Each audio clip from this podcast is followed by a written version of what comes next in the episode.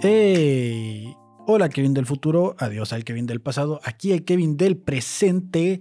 Estamos de regreso en el Blogcast, episodio número 26, toma 2. Así es, toma 2. Estamos de regreso hoy, primero de agosto. Ya se terminó julio, al fin arranca agosto. Estoy muy feliz de que arranque agosto porque como buen señor independiente, eh, que bueno, que en algún punto planeo serlo, según el según el, Infonavit, así es, el Infonavit, este mes ya debería de quedar aprobado para que yo pueda obtener una casa. Entonces, este mes voy a estar hablando de eso. Hoy terminando de grabar voy a revisar, así ya primera hora, voy a revisar si ya tengo disponible para empezar a buscar una casiña, una casita, porque mi plan es que el año que viene, cuando ya por fin eh, termine de pagar mi carro, voy a endeudarme con una casa donde planeo poner el estudio de grabación y pues a seguirle dando, pero ya ya no pagándole a alguien que no me quiere facturar y pues que el dinero, como dicen, no se tire a la basura, ¿no? Porque es lo que dice la gente cuando paga renta, que el dinero no se tire a la basura. Entonces, hoy es primero de agosto, estoy muy feliz por eso y, y me acaban de invitar a hacer un show en viernes y los viernes no puedo, solo puedo fines de semana que por cierto, el siguiente 7 de agosto voy a estar presentándome en Teorema, voy a estar presentándome como host. Como host no voy a estar presentándome exactamente eh, como estando, pero, pero voy a estar ahí siendo anfitrión de un show traído a ustedes por Tacos Varios Comedy en Cervecería Teorema, que Teorema, ya, si alguien de Teorema escuche esto, patrocíneme, ¿no? La verdad, me encanta. Ya están patrocinando uno de los podcasts que hacemos aquí, ya patrocinan eh, mis amigos podcast y pues no estaría mal que patrocinaran este también, ¿no? Aunque aquí pues no sé cómo vendería la marca si no se puede ver la botella, ¿no? Porque esto es puro audio, pero ya, ¿no? Ya, ya Teorema, la verdad, o sea, eh, me encanta su cheve. Ya, lo dije, mención gratis, no pagada. Entonces, eh, vamos a estar por ahí el, el 7 de agosto hosteando un showcito donde van a estar de invitados comediantes como El Insunza, Raf Reyes, Fabo Mesa, Adrián Mondragón, que vuelve desde la Ciudad de México, y Neto Vidal, eh, de la vieja escuela del stand-up de Tijuana. Que no es vieja escuela, sino de las primeras generaciones, ¿no? De, de stand-up. Entonces va a ser un line-up bastante interesante. Eh, hay por ahí dos comediantes que no he escuchado y que pues es bastante bueno conocer comediantes nuevos que no hayas escuchado. Y Adrián que se fue a la Ciudad de México en busca del éxito, en busca de, de, lograrlo, de romperla, pues vuelve y vamos a ver qué ha trabajado, ¿no? Porque me ha tocado ver por ahí algunos de sus TikToks donde ha mejorado bastante ya en lo que es su comedia. Y pues espero que sea un buen show. Me tengo muchas ganas de hostear que eh, ser host es ser anfitrión de un show y pues básicamente es estar ahí y estar hablando con la gente, interactuando, presentando a los comediantes para que todos nos la pasemos bien y nos divirtamos en el show. Entonces, ahí nos vemos este 7 de agosto. Para los que quieran ir, pues voy a estar de anfitrión. Y ya saben, si dicen, en, me ven ahí en el show y me dices, oye, yo escucho el blogcast y escuché que dijiste que nos ibas a invitar a una cheve, pues afirmativamente, si usted dice que yo le dije en el blogcast que le iba a invitar una cheve, se le invito. Claro que sí, corre de mi cuenta una cheve para aquellos que escuchen el blog y vayan al showcito, ¿no? Vayan al show y pues para pasarla bien, ¿no? Porque hay que ser agradecidos. Ustedes pagan su licencia de Spotify, Spotify no me paga ni madres a mí, pero me escuchan, ¿no? Y como esto cuenta como prácticas para terapia, pues aquí estoy yo tratando de, hablar como si ustedes fueran mis terapeutas, ¿no? Yo tirando todas mis mierdas, tirando todo lo que traigo. Que este fin de semana, a pesar de que hoy es lunes, para mí es como dominguito de bajón, ando acá bajoneadón. El fin de semana me puse bastante eh, sentimental porque pues tuve un curso el sábado y, y pues sí está feo, ¿no? Está feo porque tuve un curso de stand-up eh, que está muy bueno, lo recomiendo mucho con César Amador, arroba comedia distinta, una masterclass de stand-up para los que no sepan, para hacer comedia también hay que capacitarse, tomar cursos y comenzar a entender el arte escénica de, un teatro, de, un escenario. Y, me pongo sentimental porque pues es algo que no puedo estar practicando, ¿no? Es algo que no puedo estar practicando y me cuesta ah, mucho trabajo seguir llevando mi vida normal eh, haciendo como que no pasa nada, cuando realmente tengo muchas ganas de ir a un escenario a tragar mierda y que la gente se ría o no se ría de mi contenido, de lo que hago, pero estamos trabajando, estamos trabajando en ese tema porque eh, justo estoy escribiendo más material, el blog me está ayudando mucho, entonces de cierta manera estoy como compensando, eh, estoy, sigo entrenando mi músculo creativo tanto como con la improv, de estar haciendo este blog sin, a veces sin guion, a veces con guion, aprovechando el viernes informal, que hoy es como una especie de lunes informal. Tengo una recomendación, la cual la voy a hacer de una vez, no la voy a dejar al último porque como voy contra el reloj, voy, a lo mejor voy a tener que cortar de golpe. Em, les voy a recomendar, no sé si lo hice la semana pasada, pero estoy viendo la serie de Better Call Saul. Ya la verdad es que, pues, ¿quién no la está recomendando? ¿No? ¿Quién no la está viendo? También eh, una recomendación musical. Les voy a recomendar mi banda favorita. Eh, he estado escuchando desde que me cambié a iTunes, me puse a escuchar álbum por álbum porque en algún podcast escuché que es una experiencia completamente distinta escuchar lo que es un álbum completo a simplemente escuchar una, dos, tres rolas y tener en aleatorio todo el tiempo la playlist. Y es algo que yo tengo. Yo tengo en aleatorio mis playlists desde siempre. Entonces ahorita me puse a escuchar álbum por álbum. Y de mi banda favorita, Interpol, les recomiendo el álbum de Antics. Me gusta como no tienen idea.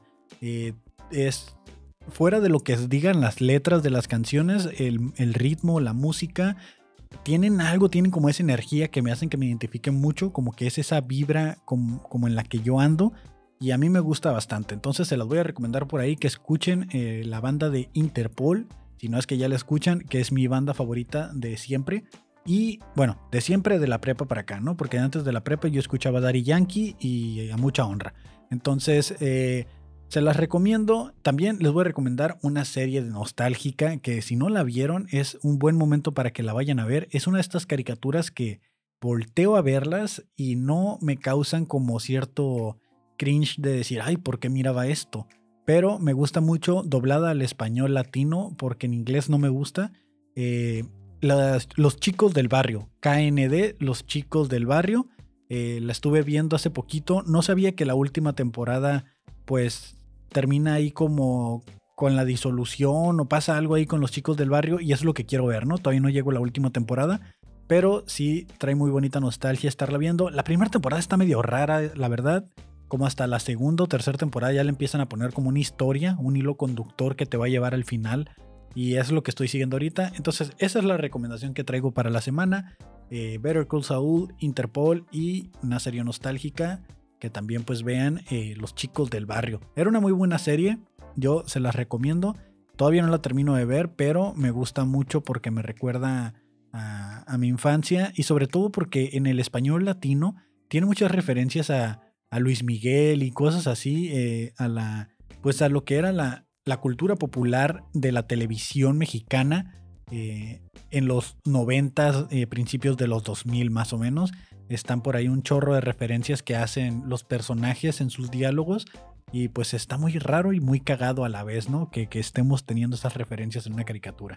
Eso es lo que les voy a recomendar y voy a continuar con lo demás que, traía para hoy. Entonces les comentaba que fui al curso, eh, pasó que pues te explican muchas cosas que te hacen darte cuenta que en un escenario pues tú no eres lo más importante, ¿no? Que lo más importante es el público y muchas otras cosas que es un curso el cual recomiendo para todo aquel comediante de la escena local de Tijuana, incluso si usted viene de fuera y escucha que está la masterclass, la tomen, son cuatro o cinco horas aproximadamente, fueron como cinco horas más o menos, y pues en esas cinco horas te dejan caer así la experiencia de 9, 10 años que tienen los comediantes y te la bajan y te dicen, mira, este va a ser el camino y esto es lo que vas a tener que recorrer, esto es lo que tienes que saber y esto es en lo que la estás cagando, my friend. Y cuando te dicen en qué la estás cagando, dices, la neta sí es cierto. Qué ciego fui.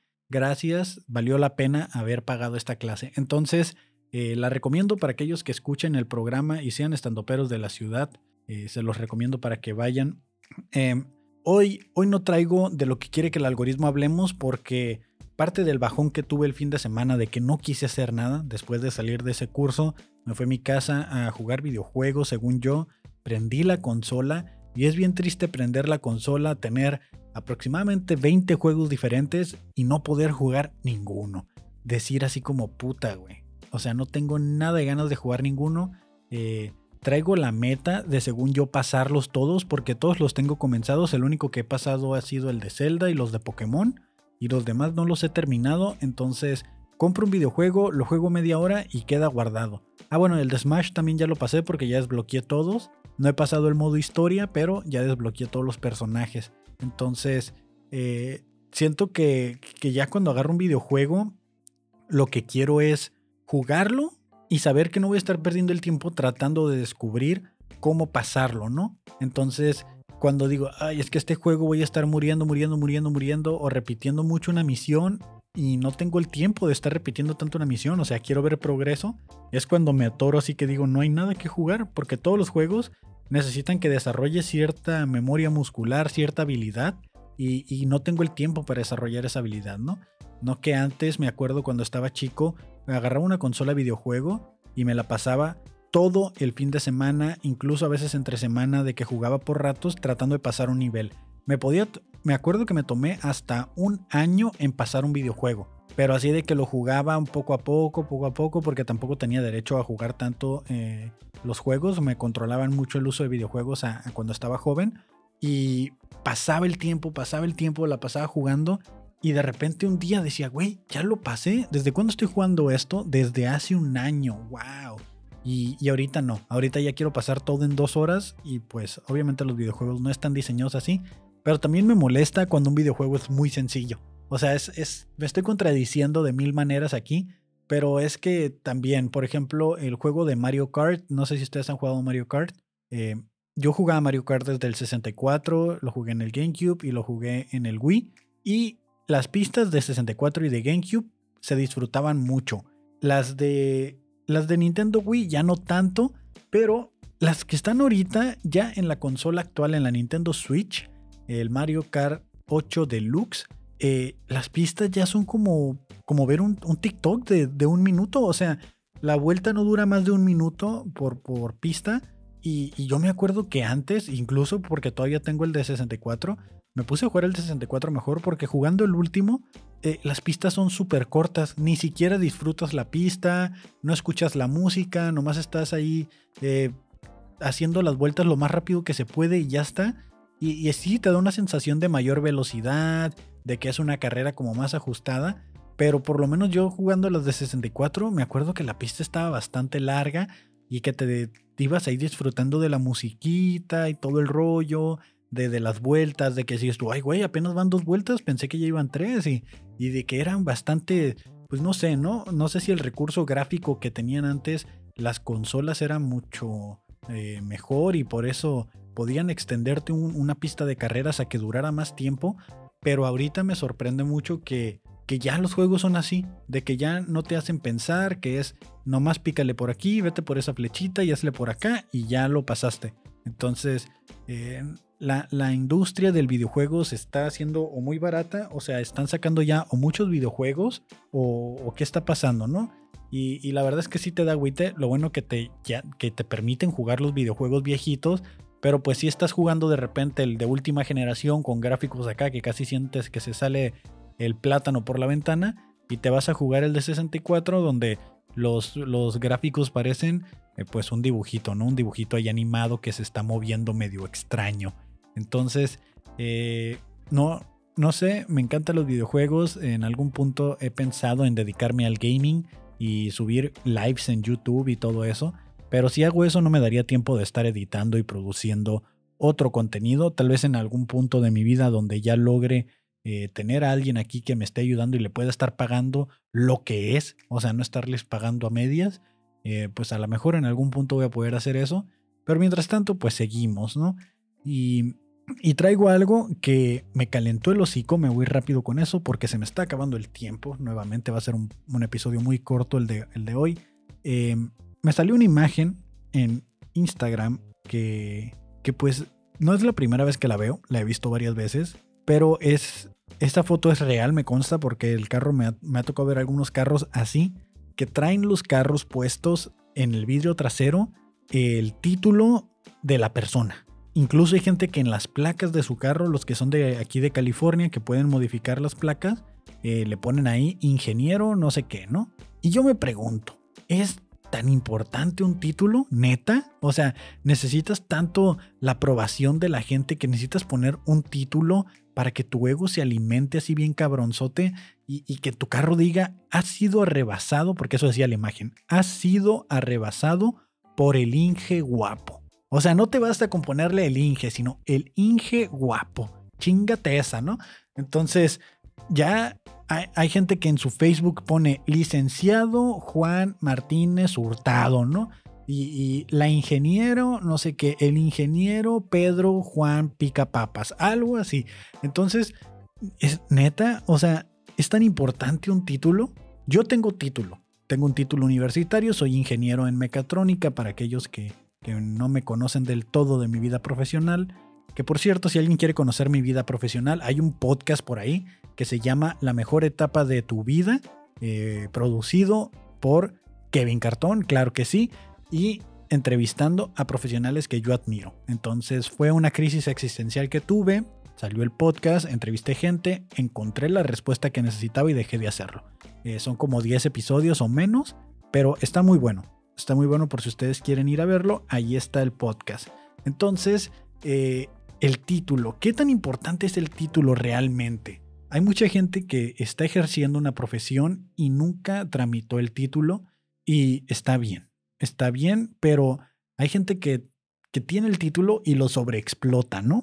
O sea, tienen el título y lo ponen en su carro, lo ponen en las placas, lo ponen en su Facebook, en su Twitter, en su Instagram. Que incluso los saludas y se presentan con el título, oh, es que yo soy licenciado tal, o oh, es que yo soy ingeniero. ¿Y qué, güey? Yo también y no por eso lo ando presumiendo, ¿sabes? O sea, cuando yo obtuve mi título, eh, ya yo trabajaba y estudiaba. Eh, trabajaba y estudiaba, ya tenía, eh, desde la prepa trabajé y estudié, voy a remontarme hasta la prepa. comencé a trabajar porque pues nunca me ha gustado pedir dinero a mis papás, nunca me ha gustado ser dependiente económicamente de alguien. Entonces comencé a trabajar desde muy chico. No porque quise, ay, haciendo mi rutina estando aquí.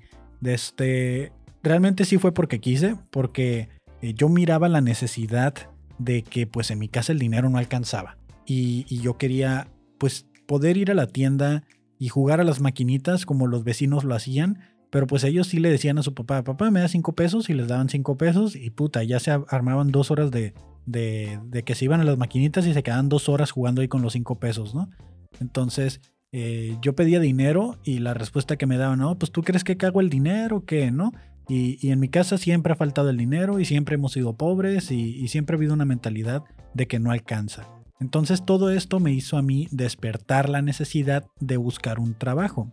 Entonces cuando yo estaba muy chico, eh, todavía no entraba a la, a la secundaria, apenas estaba por entrar a la secundaria, se me ocurrió que pues iba a ser buena idea buscar trabajo. Entonces, por algún extraño motivo, yo pensaba, y esto es 100% real, que un buen trabajo sería trabajar de botarga del doctor Simi, porque solo tenías que bailar chistoso. Y si algo sabía hacer yo, era bailar chistoso. Me encantaba eh, en las fiestas eh, ponerme a bailar así como el doctor Simi a lo loco y que la gente se riera viéndome bailar a lo loco. Entonces eh, fui a pedir trabajo a una farmacia de, de similares que estaba ahí por la casa y les dije que qué se necesitaba para ser doctor Simi. ¿Qué se necesita? Porque me interesa trabajar como doctor Simi. Y me dijeron, bueno, pues primero que nada, tienes que caber en la botarga, me dijeron.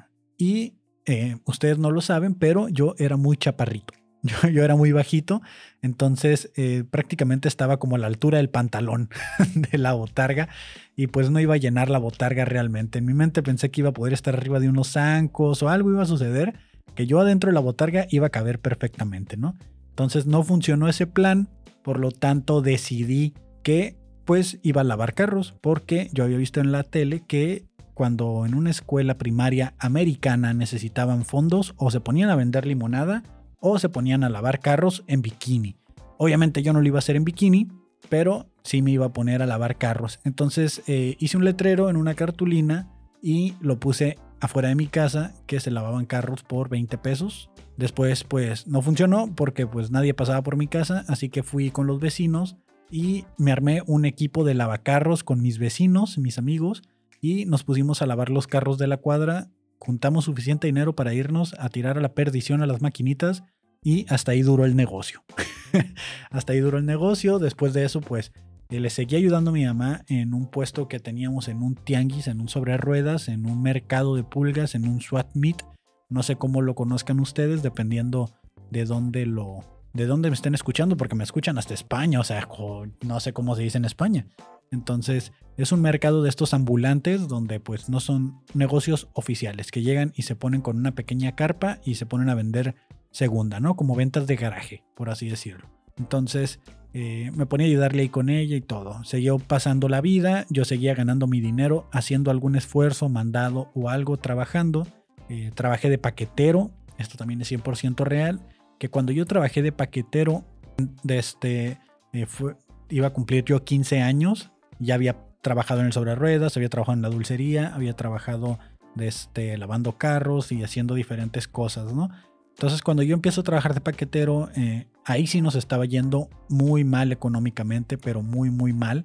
Tanto así que mi salario de paquetero era el único ingreso que había en mi casa. Porque en mi casa siempre hemos sido mamá, hermana y Kevin. O sea, no ha habido más gente, siempre hemos sido nosotros tres. Entonces, en ese momento, mi mamá se queda sin trabajo completamente. Creo que estamos en, la crisis del 2007-2008 o 2010 ya. No sé cuál de todas las crisis habrá sido.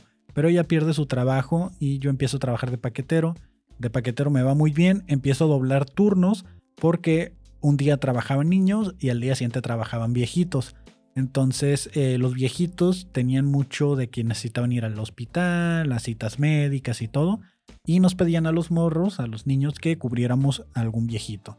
Entonces generalmente me hablaban a mí porque pues yo siempre he sido buena persona, me porto bien y por buena conducta me invitaban a doblar turno y porque pues también ya era mi último año, porque para ser paquetero necesitas, antes tenías un límite de edad hasta los 15 y ya después de esa edad ya no tienes, eh, bueno, ahorita ya los paqueteros ya es hasta que pues, hasta que pues ya pase un camioncito por ellos, ¿no? Entonces eh, me tocó esa transición entre viejitos y niños y me tocaba empacar con viejitos, me tocaba empacar con niños y, ese fue mi trabajo.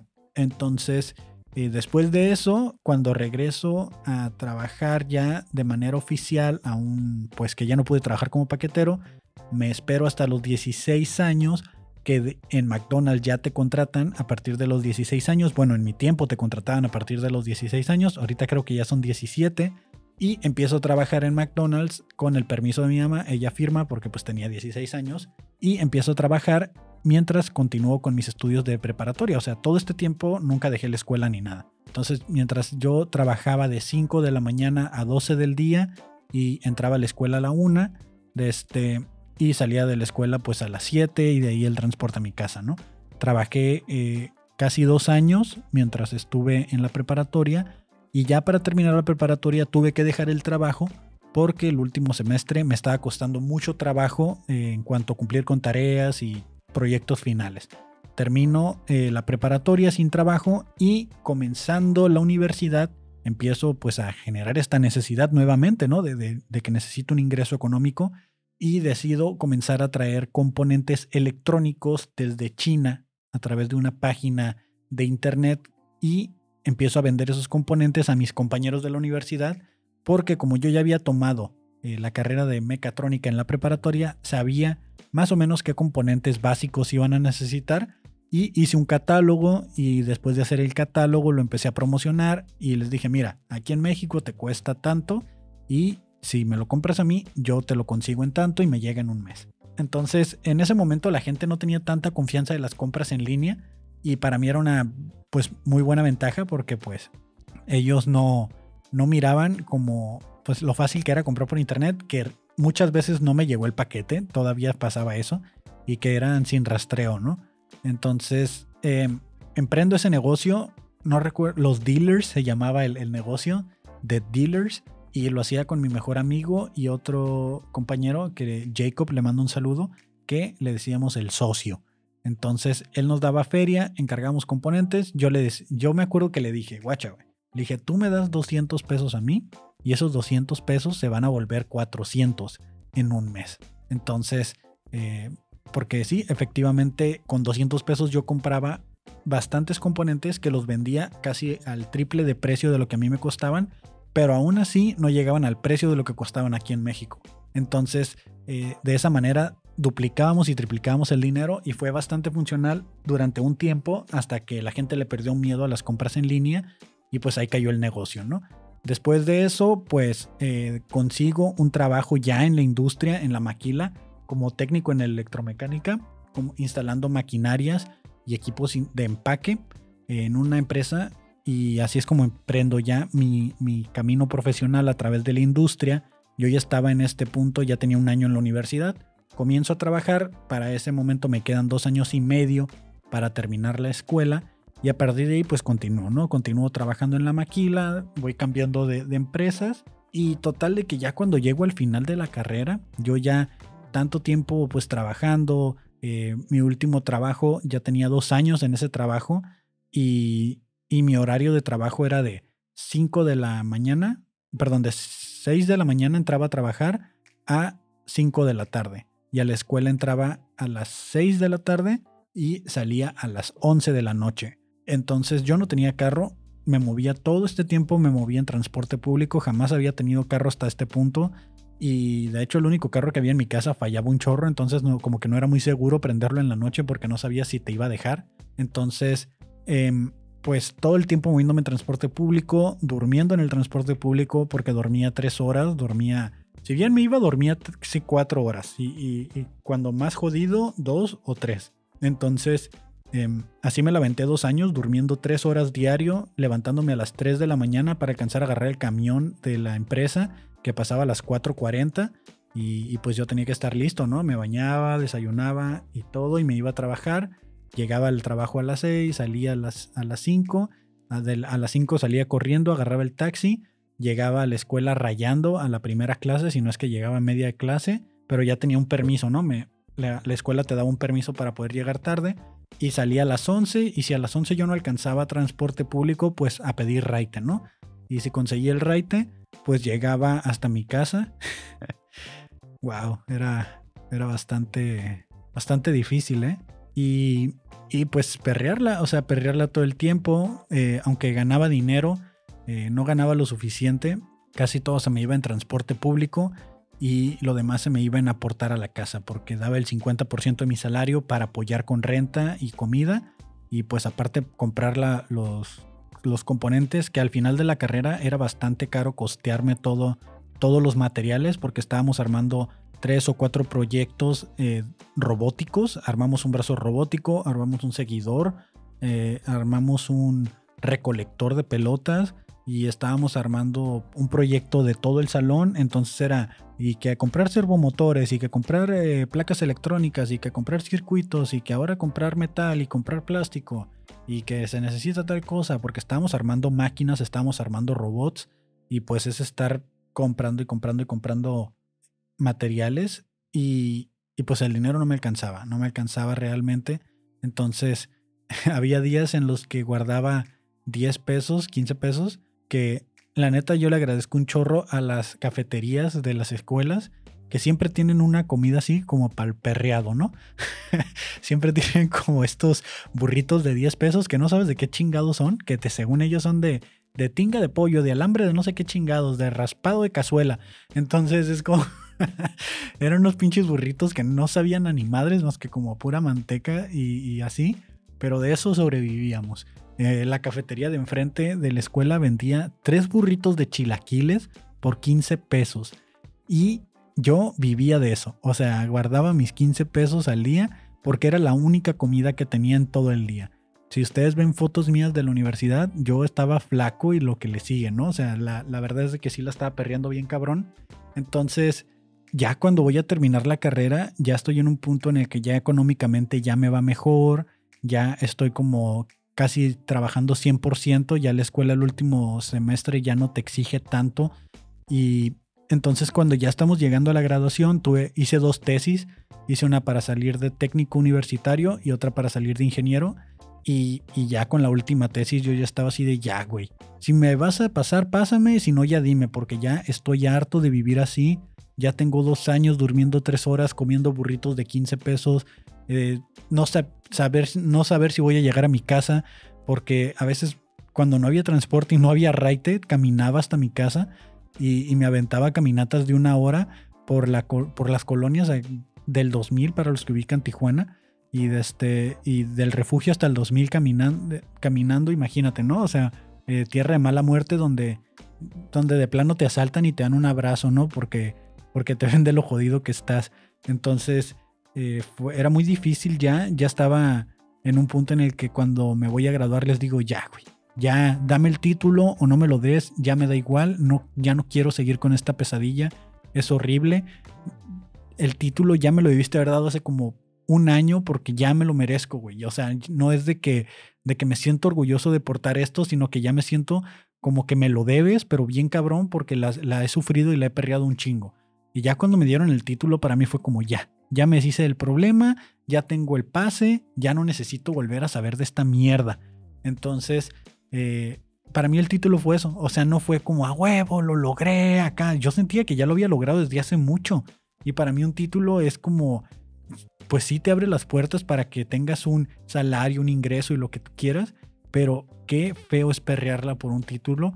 Y la verdad es de que, a pesar de eso, yo no digo así como, güey, el título vale un putero y le voy a poner a todas mis redes sociales, ingeniero Kevin, y a mi carro te rebasó el Inge guapo. O sea, no, güey. O sea, realmente no, porque es horrible que la gente se mate de esa manera por obtener un título, porque a raíz de eso tengo 27 años y me veo como un güey de 37 años. O sea, físicamente me veo bien jodido y, y casi acabé con mi vida por ese maldito documento que sí, me ha abierto puertas y sí, ahorita me está dando para poder hacer yo este blog y, tengo micrófonos y tengo todo eso, pero no me hace diferente porque todo eso me lo gané con mi esfuerzo. Ese güey soy yo y ese güey va a seguir siendo yo, tengo o no tengo el título. Es a lo que voy. Yo me sigo esforzando y puedo ser Kevin, el cabrón, el chingón, el que logra hacer todo esto y no necesito un título para hacerlo, porque es mi determinación lo que me puso en ese punto. Y ha de ser muy egocéntrico y muy mamador y lo que tú digas, pero güey, el título no me define por quién soy, sino por todo lo que pasé y por todo lo que hice y por quién soy. Un título no me va a hacer mejor persona, un título no va a hacer que me respetes, un título no va a hacer nada de eso. Y, por eso me causa así como que me calienta un putero el hocico, que la gente como que no tiene nada, como que están vacíos por dentro y quieren que el título llene ese vacío. Y es como de carnal, ponte las pilas, güey. El pinche título no eres tú, la neta. O sea, yo conozco gente bien chingona que se la rifa bien cabrón y no tienen ningún título. Y un ejemplo de eso es mi mamá. Mi mamá no tiene título universitario, pero es una chingona. Es gerente de recursos humanos, está estudiando actualmente, hace diferentes cosas, tiene títulos de otras cosas, de que estudió de cultura y belleza y así, pero ella jamás necesitó un título porque la chingona era ella, no un papel que determinaba lo que era. Y es el ejemplo perfecto que tengo yo de que un título no te define y muchas veces por eso hay gente que se siente mal. De nuevamente, mi mamá se siente mal por no tener un título porque la gente lo presume mucho. Y es como de, no, o sea, fíjate todo lo que has logrado. O sea, es, una chingona, es una guerrera. Y, está bien cabrón eso y hay mucha gente así que, que logra mucho más que la gente que tiene un título. Y creo que le damos mucho valor a eso y pues, pues no. O sea, la verdad no. Sí tiene su mérito, no digo que no. Obviamente alguien que ya tiene una maestría, un doctorado y, vete tú a saber qué cosa, tiene su mérito. Y, a lo mejor si yo tuviera un doctorado, sí te dijera, oye, pues háblame como doctor, ¿no? Pero el título básico, el, de arranque, el primero, es como de, güey, también. O sea, ya ese título ya casi, casi te lo mereces por... Nomás tienes que ser quien eres. Y ahí se va a ver si vas a lograrlo. Y sí, yo, yo respeto a la gente que tiene su título de doctorado e incluso a veces los de maestría, ¿no? Porque depende también de la maestría, porque hay maestrías bien pedorras, pero de nuevo, de nada te sirve tener eso, porque me ha tocado también conocer gente que tienen maestría, que tienen doctorado y no valen madre, que tú los ves y dices, ¿y este pendejo cómo le hizo? O sea, ¿cómo lo logró, la neta? O sea, ¿cómo, cómo llegó a ese punto? Ya se me está saliendo lo sinaloense aquí. Y, y, que dices tú, güey, ¿Por qué? O sea, nomás porque pudo pagarlo, porque pudo hacerlo y ya tiene el título, ya, ahora sí, ya es un chingón. Pues no. O sea, el respeto y la clase se gana, ¿no? O sea, uno tiene que escalar y, la tiene que perrear. y, y no necesariamente la tienes que perrear todo el tiempo porque hay maneras de hacer las cosas sencillas, pero no le den el valor de más a cosas que no lo tienen. El título es una licencia que tú pagas durante cuatro años para poder ejercer una profesión. Que sí, es muy cierto, como los doctores, como ya dije, ellos sí tienen bien merecido su título porque estoy casi seguro que no hay un doctor sin título que, bueno, sí hay muchos incompetentes, ¿no? Pero su mérito ahí está. Pero los demás títulos, güey, eres ingeniero, güey, ¿en, en, en qué? No voy a tirarle a las ingenierías, no le voy a tirar ninguna carrera porque no quiero ser de enemigos, pero hay muchas carreras que yo digo así de, güey, no mames, también nomás era saber usar Excel y hablar inglés, güey, también no chingues, ¿no? Y, pues bueno, em, ya, ya me desahogué aquí, ya se me enfrió el hocico, ya estoy empezando, salí, ¿no? Em, no sé, no sé en qué punto o qué fue todo lo que dije, porque en este punto como que ya salí de, de la catarsis, pero estaba como hablando ciego. No sé si les pasa. A mí me pasa mucho cuando hago el blog. No, no, sé si ya lo he comentado pero en este punto ya salí como de, de, ese vómito que hice de palabras y no sé qué dije. Se los prometo que no sé qué dije. Voy a tener que escuchar todo lo que acabo de decir para saber qué fue lo que acabo de decir, el Kevin del pasado y cómo me desahogué. Entonces, eh, ya me tengo que ir porque ya tengo que trabajar, pero muchas gracias por haber escuchado este blog que muy breve, pero espero que les sirva para aquellos que tienen ese pequeño problema que están sufriéndola por un título recuerda que el título no te hace. ¿eh? Tampoco es para que dejen la escuela, también no mamen. No estoy, no estoy incentivando a eso porque sí te sirve el título. A mí sí me han contratado por tener título y sí me, en la, sí me lo piden en las entrevistas y sí te lo piden para aumentos salariales. O sea, sí sirve, pero lo que yo iba era de que no lo estés presumiendo como si ya eso te volviera el rey de España. Eso es lo único que iba, conclusión. Entonces, muchas gracias por haber visto esto. Mi nombre es Kevin Cartón. Eh, ya como última confesión, quiero que sepan que esta es la segunda vez que grabo este episodio, porque la primera estaba muy down y mejor corté porque no, no, podía salir de, algo que estaba contando y pues que ya no voy a contar. Entonces, eh, agradezco mucho cuando comparten porque sí me esfuerzo mucho por hacer este contenido y sí estoy poniéndole mucho de mí. Le estoy poniendo mucho de mí a esto y qué, qué gusto que les guste. ya no sé qué digo. Ya vámonos, ya vámonos. Muchas gracias. Esto fue el Blogcast con Kevin Cartón, episodio número 26. Hoy es primero de agosto y que tengan un buen inicio de semana, amigos. Bye.